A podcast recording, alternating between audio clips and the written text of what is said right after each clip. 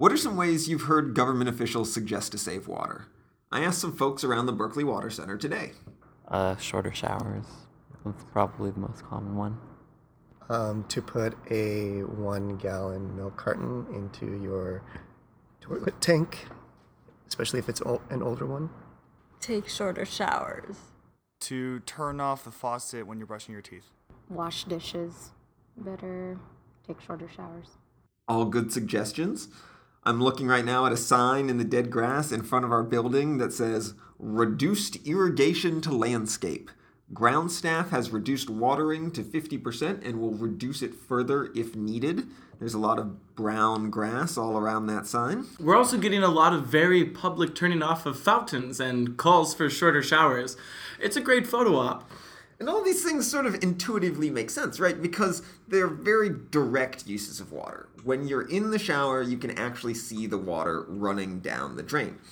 But what if I told you that one of the best ways to save water in your everyday life is quite indirect? And rather than turning a faucet, it's about flipping a switch. Today, on What Are You Talking About? The connection between water and energy, and why almost no one is talking about one of the biggest ways to save water. Stay with us.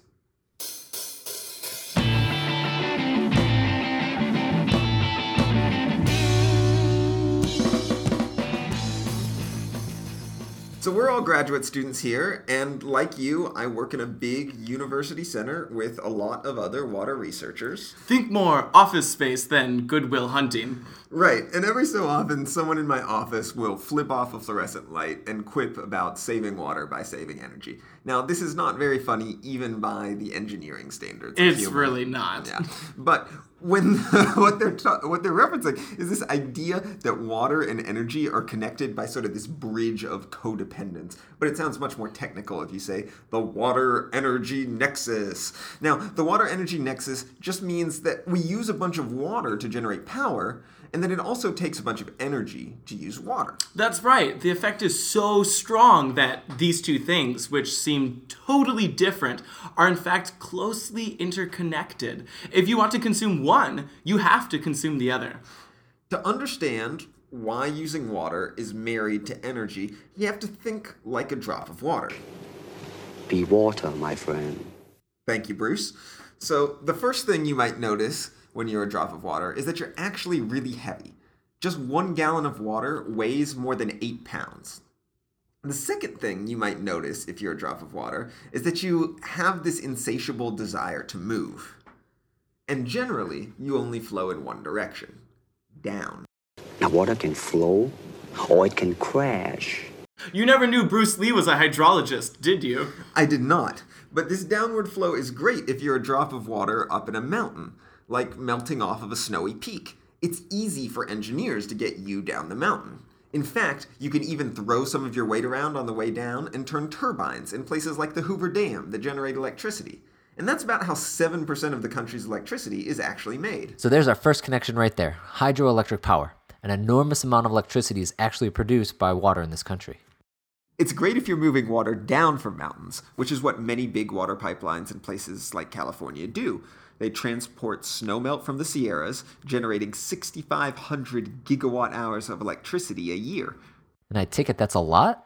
Yep, that's enough to power more than half a million homes. It sounds like some sort of number from like Back to the Future, though, doesn't it? 6,500 gigawatt hours of electricity. But keep in mind that a drop of water is crazy stubborn, like me when I drink too many IPAs. Yeah, that's a bit of an ugly scene, but I have to ask can water drops get drunk? It's a little known fact. They start to slur their speech and tell these outrageous lies. I swear, you guys, one time I flowed uphill even though my Froude number was below one. Out- outrageous stuff, I tell you. But, but seriously, the problem is that water has to go up hills. It, and it really doesn't like to do that. So it takes a lot of energy to move that really heavy water over them.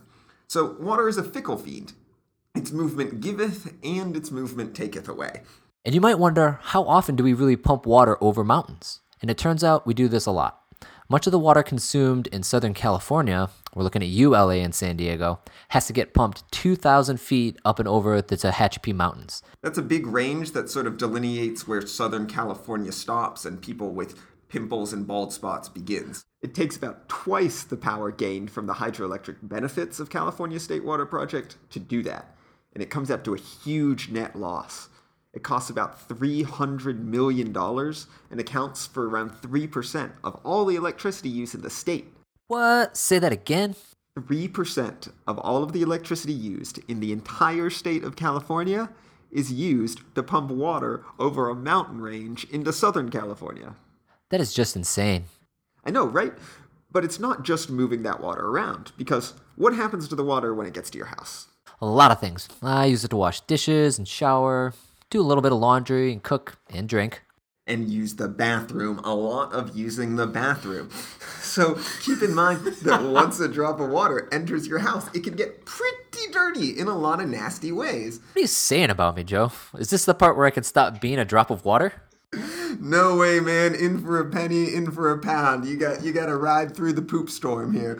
So this is good because you don't want to be no, really, really, you don't want to be a smelly or disease-ridden drop of water. But treating all that wastewater and cleaning you up again takes a lot of pumping and aeration, which again costs energy. In fact, in addition to the cost of transporting the water, wastewater treatment plants use about another 3% of our nation's electricity. So you can see that from top to bottom, our water system is intimately connected with the power grid, and most of it is drawing energy. The collection, distribution, and treatment of water are all big power hogs. But here's the interesting thing the reverse is also true. Our energy production can be quite water intensive. Power plants withdraw 195 million gallons of water every day. That's actually more water than we use for irrigation. So take that, lawn sprinklers. Yeah, now, you know, all those politicians standing on those brown lawns, you know, should be listening to our podcast, I guess. But really, most of this water that's used in this system is mainly for generating steam to turn turbines and into heat exchangers. So, a large proportion of that is returned back to the environment. And the environmental impact of this use is comparatively less than some other kinds of uses, like, say, flushing the toilet. But when you're talking about such huge volumes, even a small percentage of boil off and leakage can add up to a lot of use. Yeah, and obviously there are environmental impacts associated with pumping this much water in and out of natural systems. Exactly. So, thermal pollution, removal of dissolved minerals, changes in pH and hydrology, land inundation, disrupting aquatic habitats, so on and so forth. These are all environmental impacts of using water to generate our electricity. So, while we can and should update technology in these power plants to use water more efficiently, Another really effective way that everyday folks can address this water usage is simply to use less electricity, which is great because there's already a bunch of reasons that you probably know for saving electricity, and this is just one more of them. So I'm going to be critical for a moment. Does using a less electricity at home as an individual really reduce the amount of water used for energy production? And can turning off a light switch really make an impact at the power plant? Right. Yeah. So I think this is a pretty fair question. And, you know, these things that we're talking about, and, you know, these little energy savings here and there, do they really have that big of an impact on energy usage on a large scale? So I, uh, I actually kind of cheated because I thought this was a hard question that you posed to me. And I turned around in my desk and asked the scientists sitting behind me at the Berkeley Water Center about the water energy nexus, which is what they study. And uh, they said that surprisingly, maybe, actually, yeah I think that uh, power plants are a little bit more sensitive to these uh, temporal changes in energy usage than we maybe give them credit for. And uh, just changes on the kilowatt level, they can adjust to in real time. And it turns out that the peak of electricity uses, when everyone's using a lot of electricity at the same time, are when they tend to use their most water intensive uh, sources of electricity. So actually, if we can use uh, electricity more efficiently, especially during these times, and shave off those peaks a little bit, it actually can make a pretty significant impact in saving water. So I do think that you make a really fair point that, like, you know, are we too many steps removed in talking about power generation to be talking about water? Um, and there are certainly people that are studying that question closely, but at least the initial uh, findings suggest that, yeah, actually saving electricity, even just on the household scale, can help you to save water. Oh, okay. I'm a little bit blown away by your response, Joe. I didn't know you were going to come up with such a thorough explanation. Uh, I thought this was a really good question that I was going to be able to stump you with for a little bit, but uh, I guess not. Yeah, have I, I did think it was a, it was a, it was a good stumper too. It stumped me. So, So I'll have to try harder next time. Yeah.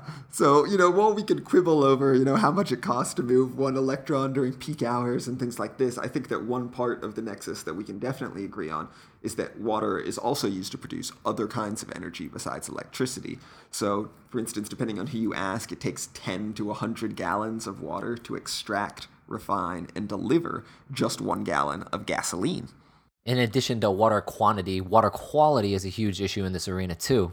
You've probably heard a lot about the polluted water that comes from fracking, for instance. Right. So when you pump millions of gallons of water down into a well in this toxic chemical cocktail, there are obviously real risks. And while no one has shown health impacts directly related to fracking, there have been a few high profile incidences of frack water contaminating water supplies. And so I think that's definitely a major way that our energy impacts our water supply. Plus, there's all that energy that's used to make hot water for showers and clothes washing and things like that. Running a hot water faucet for five minutes consumes the same amount of energy as burning a normal light bulb for 14 hours. We just don't notice this because the energy usage is so indirect. Right. So I think the water energy nexus is experiencing a recent boom in awareness. Maybe it's because right now water and energy are both getting a lot of press, but whatever the reason, it's kind of nice for us water engineers, right? Because water is cheap and energy is big business. So it adds a little monetary value to our work, you know, I must say. But whatever the cause, I think that in the environmental engineering community, we're sort of reaching this tipping point where this really enters public awareness. And for a while, we've seen scientists and engineers study this stuff, but now we're really starting to see, you know, whole university courses taught on it, and I've heard it mentioned on the radio a few times and things like that. It's also becoming such a buzzword that it's inducing a bit of eye rolling. Eh, like the word sustainability, circa 2004.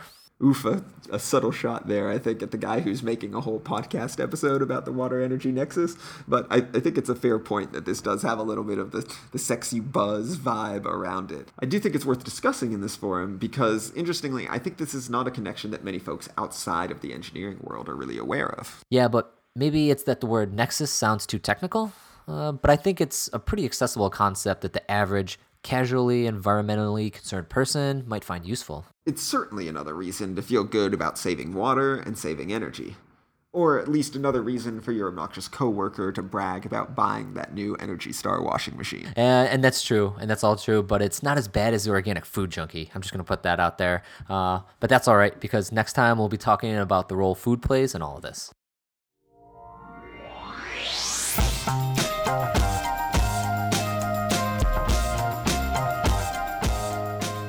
Let us know what you thought about today's episode on Twitter at Water Podcast or Facebook, or email us at whatareyoutalkingaboutpodcast at gmail.com.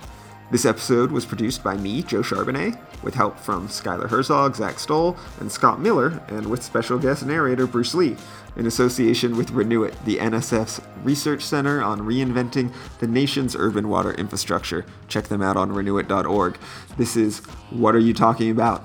Stay wet, everyone.